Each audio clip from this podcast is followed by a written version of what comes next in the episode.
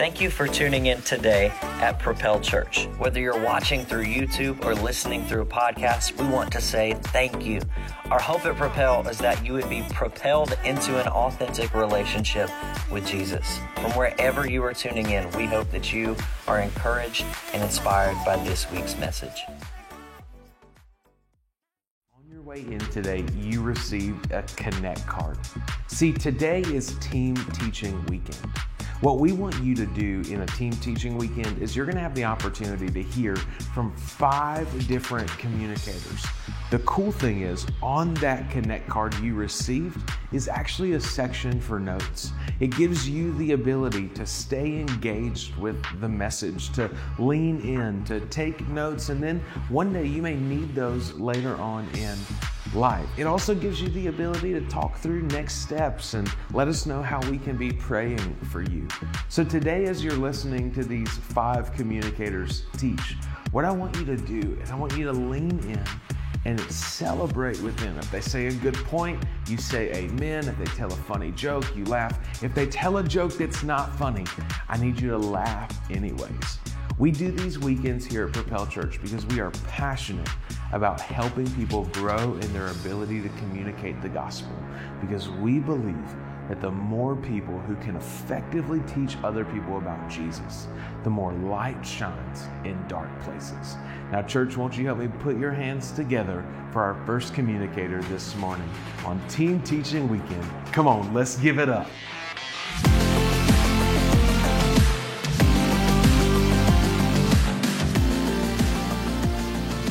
Good morning, everybody. My name is Hayden Carroll. I have the honor of being one half of the guest experience team coordinator here at Propel Church.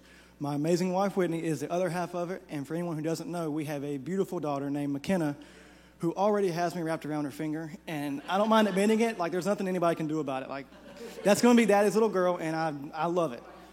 But I get to start to start the show today. So, with that, we're going to jump right in and say that this year, God has taught me about pruning. It's, it's tough. You see, in John 15, 2, it says that every branch in me that does not produce fruit, he removes. And he prunes every branch in me that produces fruit so it will produce more fruit. You see, for me, it all started when a friend of mine asked me what I thought was holding me back from growing closer to God. For me, it was alcohol. I'm not saying that drinking is a bad thing and that you shouldn't do it, but there were times when me and Whitney would go to Food Lion on Sunday. I'd buy a case of beer, I'd open the refrigerator on Wednesday, and there'd be none left. And I'd joke, I'd be like, dang, baby, how many did you drink? And she'd say zero. At that, we can all agree that alcohol was not producing fruit in my life. So it was an easy decision for me. And on New Year's Day, I'll be celebrating six months sober. But if we, if we look at the second part of the verse, it says that he prunes every branch in me that produces fruit so it will produce more fruit. See, not everything has to be removed. Some things need to be trimmed up and shaped so you can grow better. And it's tough because a lot of the things God comes after are things that you don't want Him touching. For me, the last several months, He's been coming after my competitiveness. With that being said, I want to say, hello, I'm Hayden Carroll, and I'm way more competitive than anybody in this room. I don't care. Like, whether it is whether it's fantasy football, whether it is rock, paper, scissors, or family game night. Y'all, I'm the family member that, that has no problem flipping the Monopoly board and walking out of the house. I won't think twice about it. I'm gone. Back in October, I had the opportunity to go down to the ARC conference in Charleston. And on the way down, it was myself, Pastor Nick, Pastor Matt, and Noah Black in the car together. Well, Pastor Matt brought Mario Kart, and we started trash talking. And I just want everybody in here to know if you ever want to race me in Mario Kart, feel free. Come on. I don't, I don't mind. But we got trash talking, and I told him, Look, I'll I show mercy to no one. Like, I don't care. As a matter of fact, if you ever want your kids to lose, send them to me. I got no problem beating the kid and seeing them cry. don't matter to me one bit. I'm telling you, they, they, they, know. But we get down to the ARC conference, and John Maxwell is there, who's an amazing speaker. He is amazing. Well, he gets up on stage, and I can't make it up. The third sentence out of his mouth is, You can't be a good father and be competitive with other people. I look over and Pastor Nick is doing this. and I, I, I, was speechless. And I, I, was for a long time. You see, I didn't, and I still don't feel like being competitive is a bad thing. I think competition is very healthy. And it wasn't until I started reading this book called The Way to Win by Jeff Little that I was able to shine some light on what John Maxwell had said. In the book, it says, Our competition is not with our neighbors, our coworkers, our siblings, our parents, or anyone else. Our competition is with our own selfish nature, our fear, our pride, and anything else that contributes to our unwillingness to become the person God created us to be. See, after reading this, I realized that my competitiveness didn't need to be removed, it needed to be reshaped. By pruning my competitiveness against flesh and blood, God showed me that I'm able to compete against myself to be a better version of me, which means I don't need to beat you, I need to beat who I was yesterday. This drives me to make better choices, like reading my Bible more, getting closer to God, praying more, talking to Him daily, not telling the person in front of me going 35 and 55 how I really feel about them at the time. I, I will say that it is tough. Like, there's some days that that person finds out exactly where they need to go. But it's a, it's a process. I'm aiming for progress, not perfection. Now, I sit in these seats almost every Sunday, so I know that while I've been up here telling my story, the Holy Spirit's been poking somebody in here and telling them what they need to get rid of. If, you're, if you're like me, it's probably more like a slap. Like, just wake up and do this. But what if today's the day that we lean into it and start listening? So, for everybody in here, please write this down. What is God trying to remove from my life? What is God trying to prune in my life? I, I want you to answer these questions, and I want you to be very honest with yourself. You see, for me, real life change didn't start until I was honest with myself and realized God is trying to remove things and prune things in my life so I can be more fruitful. Now, I promise you, God is smarter than you are, no matter what you think. And if you give Him access to shape up your life, you can be even more fruitful as well. Thank you. Woo. Yeah, give it up for Hayden. That was awesome. Well, good morning. All of you look great today, this day after Christmas. And how many of you are wearing Christmas clothes, new Christmas clothes? Yeah, right here. I got me a new jacket for Christmas, so I said, what better way to wear it than today when I'm teaching? So, my name is Brittany Sherrock, and I have the privilege to be married to Pastor Matt Sherrock down here. Yeah.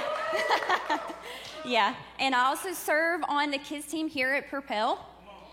Yeah, love kids. Um, and I also just want to take a second to thank Pastor Nick and Tori for this opportunity to get up here and teach this morning. Super grateful for you guys and everything that you do for us. So this year, God has taught me how to be more grateful. Do you ever just feel like it's never enough? You get a new car, you want a newer, bigger car. You get a new house, you want a newer, bigger house. You get eight piece chicken wing, well, you should have got 12. I believe we are consumed because we are always buying to get the next best thing or buying just because somebody else has it. And the difficult circumstance we're in has us dreaming of being someone else. But that's not where God wants us. God wants us to be grateful, full of gratitude. So, my husband and I actually did a devotion together back in November called 21 Days to Cultivate a Grateful Heart. And studies show it takes 21 days to create a new habit. So, whenever we started that devotion, I said to myself, I feel like I'm a pretty grateful person for the things that I have and thanking God for them. And I started diving into that devotion, and I realized I'm not as grateful as I should be in thanking God for the things that I have. We should be more grateful for what He has given us. And did you know that practicing gratitude actually increases dopamine in your brain? And dopamine is that chemical reaction that our brain produces in response to what we do. So it's basically that feel good chemical that we just keep wanting more of. And I believe God wants us to cultivate a grateful heart. And cultivate means to foster the growth of something to improve by labor, care, or study. And how do we do that? So let's go to the text. I love what 1 Chronicles 16 8 says Give thanks to the Lord and proclaim his greatness. Let the whole world know what he has done. Yes. So I love what this scripture says because it says, Give thanks. So we're thanking God for all of the things and proclaiming his greatness. We're not going to d- dwell on the bad, and we're going to quit our own thinking and make a shift. So, the first point I have for you is gratitude shifts our focus. So, gratitude is a condition of the heart, it's our greatest weapon against entitlement and complacency. And statistics show an attitude of gratitude can pave the way for better health, deeper relationships, and increased productivity.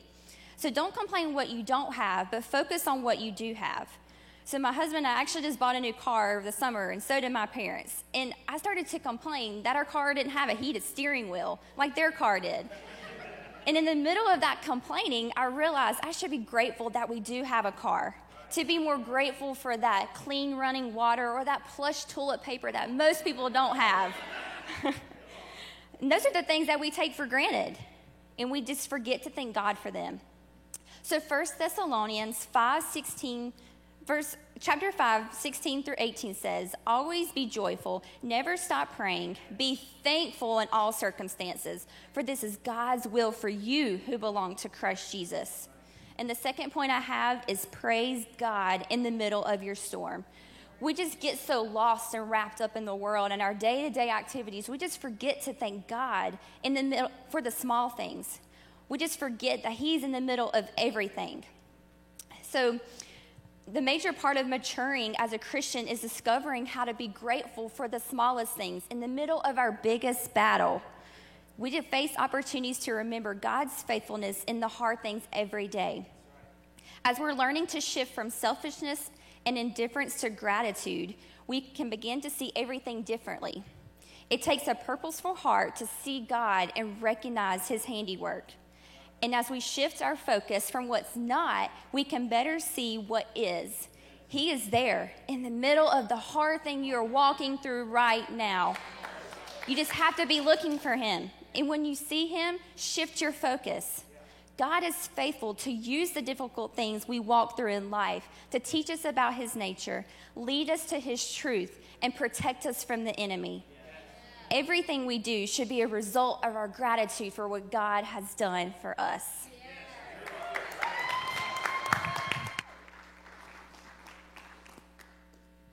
Well, good morning, everyone. My name is Courtney Jacobs, and I have the privilege of also serving alongside Brittany here at the um, kids team at Propel. So that deserves some claps. I also am a wife to the pretty awesome bass player here on, on the worship team. And I'm a mother to two beautiful children, and I work full time. Some of my other titles in, include chauffeur, chef, waitress, maid, referee, and I am a nurse also.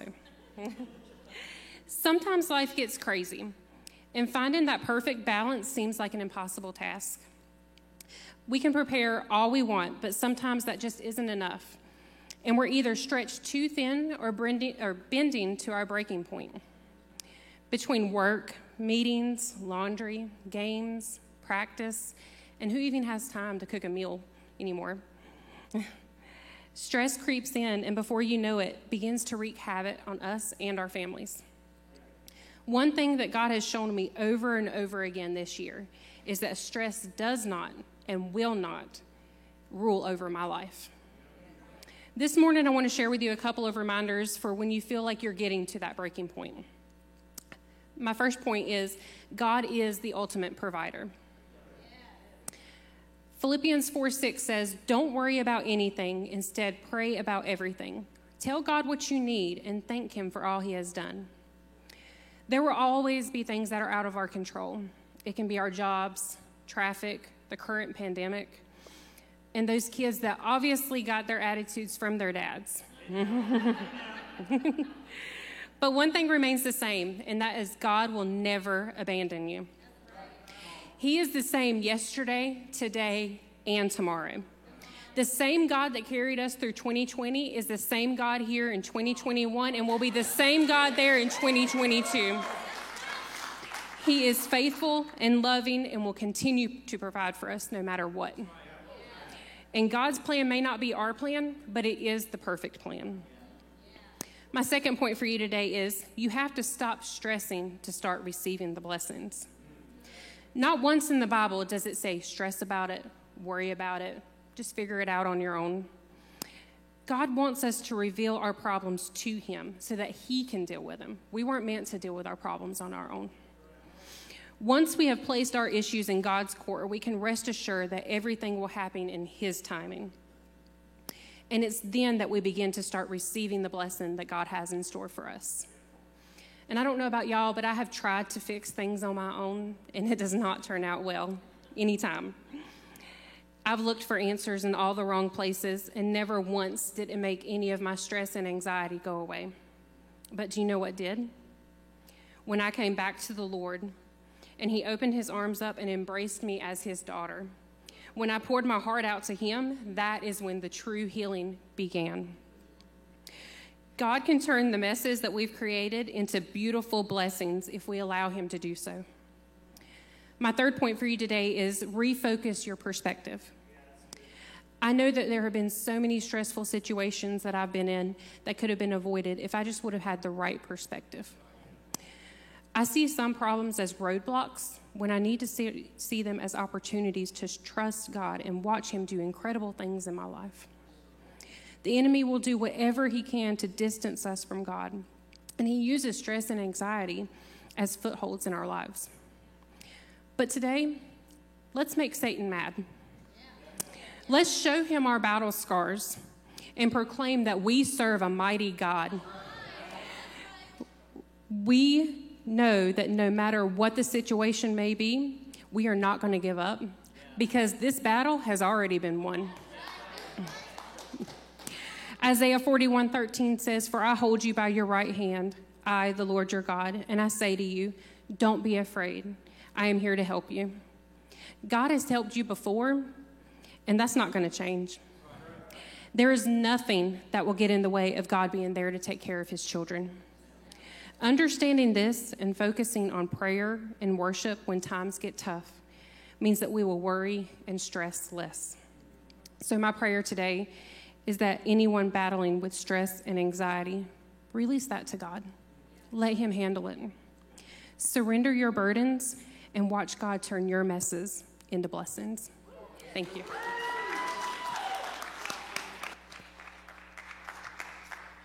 Well, good morning, Propel. My name is Darren Zook. What's going on?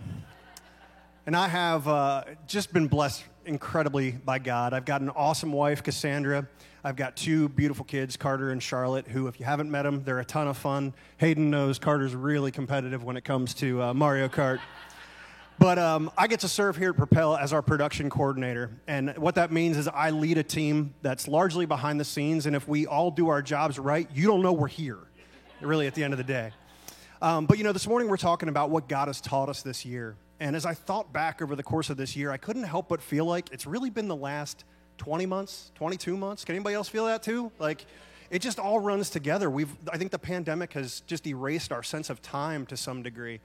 I went from being a sales guy who was in a plane or on the road or in front of customers and with my colleagues every day to now being somebody who sits behind my desk. And my only interaction with customers and colleagues is over a Zoom call. And if I'm really honest, the mundane, you know, those, those day-to-day tasks, the daily grind, it's just caught up with me. I, I go from meeting to meeting. There's so many repetitive tasks. I answer a lot of the same questions over and over again. Maybe you can relate to this, right? There's you know uh, looming restructuring or um, you know annual layoffs that just kind of wear on you over time, and I think it wore on me a lot this year. And there have been days where I struggled with a sense of purpose and immediately started searching myself for, okay, what's next? And that was unfortunate because I wasn't listening for what God was telling me in the moment. And what God told me in the moment is to stay the course, that there's more to do. So this year, God taught me to enjoy the journey. I don't need to know what comes next, I don't have to have a plan for everything. And no matter what our vocation might be, God has called each and every one of us to where we are for a purpose, for this moment in time. You're a purpose for why you're sitting in this room today. We may not have reached the goals that we set for this stage in life or for this point in our career. Maybe we haven't achieved the milestone that we have set up in the master plan, but that doesn't mean God can't use us where we are. The first point I have for you this morning is that God has a divine purpose for you. Paul writes in Ephesians, For we are his workmanship, created in Christ Jesus for good works, which God has prepared ahead of time for us to do. You're his workmanship. Think on that. His workmanship. He created you for this moment, he has a purpose for where you are.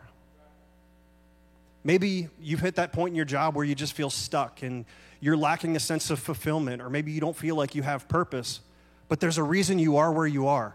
Listen to me when I tell you, and I speak this to somebody in the room right now. It's not what you do that defines you, it's who you are defined by. Rest in the comfort of knowing that He holds the plan for your life and that things happen for His purpose, not yours. Our ways are not going to be his ways. The second point I have for you this morning is that the mundane matters to Jesus. We all have mundane work that's got to be done, but consider something with me a minute. You look throughout scripture, Jesus did a lot of things that we may con- or yeah, that we may consider mundane himself. He's, he spent 30 years as a carpenter. Carpenters in this room will tell you there's a lot of mundane tasks that go into carpentry. He prepared meals for those under his care. He washed his disciples' feet. He spent time with children. He also asked people to do mundane things. He asked servants at a wedding to fill uh, jars with hundreds of gallons of water when he could just turn them into wine on the spot. He asked the disciples to go and see how many loaves they had when he was about to feed 5,000 people, and he already knew the answer. I'm not that special. If Jesus could do mundane tasks, what makes me any different? My last point for you is that you're chosen for this.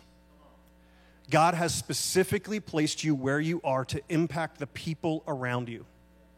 John 15, 16, Jesus is talking about service, and he says, You did not choose me, but I chose you and appointed you so that you may go and bear fruit, fruit that will last, and so that whatever you ask in the name of the Father will give to you, or in my name, the Father will give to you. Remember, you, you are not where you are by accident. You're where you are on purpose. And in my job, I can tell you, God gives me the ability to reflect Him in how I speak and how I act, in what I do and how I conduct myself. And I think God does the same for a lot of you. As believers, we have an opportunity to bear fruit and mirror the likeness of Christ. Our journeys may not, or I should say, our journeys are not all going to look the same, but God may be calling you to enjoy your journey too. You may not see what he's trying to teach you yet, but you better believe that he wants to use you in it. Thanks.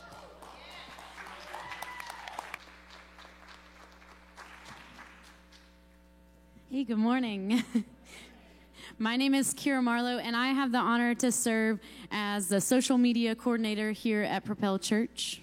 And what that fancy name means is that I hide in the background on our church social media and I talk to myself on our Facebook page, just conversations with myself. So comment on the post, please. this year, God has taught me that forgiveness is a huge part of life and healing. I thought that in previous years that I had learned this. I thought it was something that I struggled with like year after year and I'd finally broke through years ago the ability to forgive. When bad things happen to you and you're used to them from such a young age, it can get really easy to feel like forgiveness will never come, even when you say you're working on it. But hey, I worked through it, I thought. I read the Freedom Book, I did the group, and I even referenced it occasionally. But I didn't do much real forgiving. I just mostly did it on paper even though forgiveness is like layers of an onion, it, I wasn't really getting through them.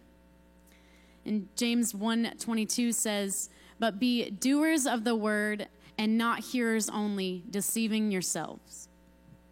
I was just going through the motions of forgiveness and making it look like it. I was trying to convince myself that I had actually done the forgiving. I was just like the whitewashed tombs mentioned in Matthew 23, beautiful on the outside, but on the inside full of bones and impurity. Forgiveness is so essential in healing and in growing. And I sometimes think that the things that have been done to me can't be forgiven. I wonder why someone would put another person through the things that I've been put through and then expect to just be forgiven. It weighs on me heavily and it made me end up holding grudges so easily. It could be anything I'm talking a mean comment said sitting in the history class in the seventh grade that I think about every day, or a broken family life full of addiction that I try my best to unlearn in my own life. I think holding in that forgiveness for me has caused things in my life to be affected in a way where I almost turn into the things that I'm not forgiving. The mean comments, the addictions, everything has become present in my own life because of this inability to forgive the fear of forgiving people so that they can just and have their cake and eat it too. It just kept me paralyzed in all this unforgiveness. Especially when everyone in the world keeps telling you that you don't have to forgive to be happy and that people don't deserve your forgiveness. I was reading a post on Instagram that said just that when God spoke to me about this. God did not have to forgive us. He chose to. Let me just repeat what I said because that's so important. God did not have to forgive us, but He chose to. My sins may not have been as intense in my eyes as the ones that I had been put through, but all sins are equal in God's eyes, and He chose to forgive me. He paid the ultimate price just for me to be forgiven, and there's so many verses in the Bible about forgiving others so that God can forgive us. And it isn't easy to forgive, but God chose to do it for us. I've always been the type to struggle with forgiving people multiple times for doing the same thing over and over again because it feels like I'm forgiving just for them to go out and do the wrong thing again. Like I'm putting in all the work of the forgiveness with no payoff. But isn't that what God does or what we do to God? We come in on Sunday full of life and excitement for church and for God, and we dedicate this week to being fully for Him. And then Monday rolls around and the dog threw up on the carpet, you stepped in it, and you ran out of gas on your way to work, and by now you have completely forgotten all about what you plan to do for this week for God. You slipped up, and suddenly it is Saturday night, and you realize that your Bible is sitting in the same exact place that it was when you came home from church on Sunday afternoon. You haven't spent a single dedicated moment with Him like you said you would. But He forgives us. Time and time again, we are supposed to forgive like that. It says in Matthew 18 21 through 22, then Peter approached him and asked, Lord, how many times must I forgive my brother or sister who sins against me? As many as seven times? I tell you, not as many as seven, Jesus replied, but 70 times seven. I think about this verse and I realize it's not all about the number count because if you can count how many times you've forgiven someone for something, then you haven't even done any real forgiveness. I struggle so much with forgiveness, and I am getting better now that I know just how important it is for me to heal, but it is still hard, even when you are surrounded by all the people that care to help you grow.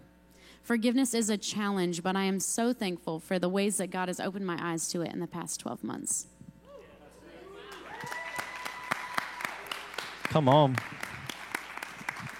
Come on. That's the good stuff. Well, hey, I know Pastor Nick mentioned in Propel TV that there's five communicators, so just consider me your Christmas bonus, okay? So. Well, man, my name is Noah Black, and I have the privilege of serving here on staff as our worship director. And it's, it's such a privilege. All jokes aside, it's a privilege to be able to be here and be able to communicate with you today. And so I want to get real open and honest with you guys. Somebody say, Get real with me. Real with me. All right, come on, 1030. We're going to wake up. Somebody say, Get real with me. All right, come on. Well, hey, I want to talk to you guys about how this year God has taught me how He can handle my doubt. And so we're going to be reading in John chapter 20. And just to give you some backstory in this, you see, Jesus had been put to death and then had been resurrected and appeared to some of the disciples. And so some of the disciples are running back to tell the rest of them that they had just seen Jesus. It picks up in verse 24. It says, One of the 12 disciples, Thomas, was not with the others when Jesus came. They told him, We have seen the Lord. But he replied, I won't believe it unless I see the nail wounds in his hands, put my fingers into them, and place my hand into the wound in his side. And so, if you read earlier in John or pretty much in any of the other Gospels, you see time and time again Jesus tells the disciples, Hey, I'm going to die, and then I'm going to be resurrected, and, and, all this great stuff. He tells them this time and time again. And you would think the disciples, they walked with Jesus, they did life with Jesus, they saw Jesus spit in a blind man's eyes, and he saw again, they saw him raise a dead man back to life. You would think that they would believe him, but yet, whenever it comes down to it and Jesus dies, they lose all hope, lose everything. And for many of us, that may we may read that and we think, man, that sounds ridiculous. You guys were with Jesus all the time. What the heck? And it shows us this that what doubt can do, what doubt did in the disciples' minds, and what it can do in our own lives.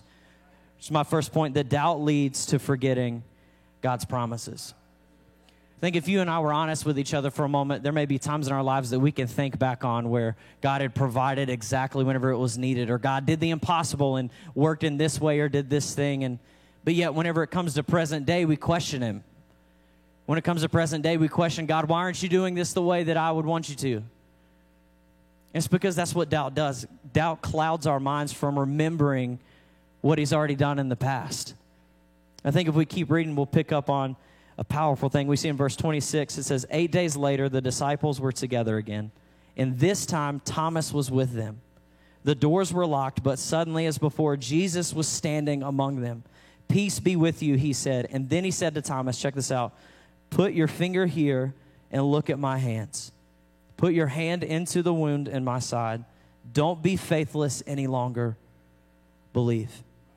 And so you see Jesus do two really powerful things.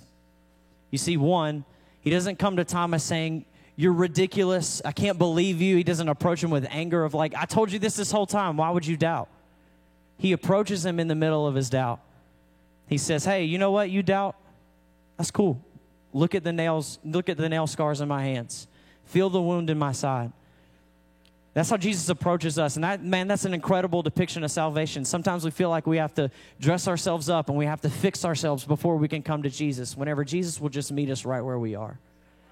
It's a really powerful thing. But then, second thing he does is he says, he follows up with, Don't be faithless any longer, believe. So, what he's saying is, Thomas, it's okay for you to have doubt, you just can't live there. And that's what he's telling you today that you can have doubt, you can have fear, you can have anxiety, but you can't live there. Which brings me to my second point is that your doubt is real, but it doesn't have to stay your reality. You don't have to live in a mentality of doubt and question and fear. And man, if I can get real honest with you, somebody say, get real with me. This year's been a challenge for me. Man, you may see I, I, come on week after week after week and stand on this stage, and I have the privilege to be able to lead and worship and just have that incredible time with Jesus and joining with you all and singing his praises. And it's an incredible blessing, but and there's times where it's just tough. There's times where I go throughout my week and I'm like, God, man, do you even do you even listen to me? When I pray, does it go past this ceiling? Like, whenever I'm going through this struggle, do you even care? Are you just kind of off at the sidelines, just kind of like laughing and just hoping I figure it out? I'm gonna get real vulnerable with you. There's times this year where I've questioned if God even exists. And man, the guilt and the shame that the enemy can make me feel in those moments, I cannot express in words. And I think there's moments where you may can relate where there's just something that just it just holds you back that guilt and that shame it's just like god doesn't want anything to do with me god doesn't want to talk to me if i think like this that it couldn't be further from the truth. I found that in my moments of my greatest doubts, if I would just cry out to God, not some super spiritual thing, but I would just say, God, I, I don't even know if you're real right now. When I do that, man, I tell you time and time again, every single time He has come through and wrapped His arms around me. He has filled me with peace when I needed it. He has filled me with clarity when I needed it. And all I did, I didn't say, God, give me all the answers. I just said, God, here's where I'm at.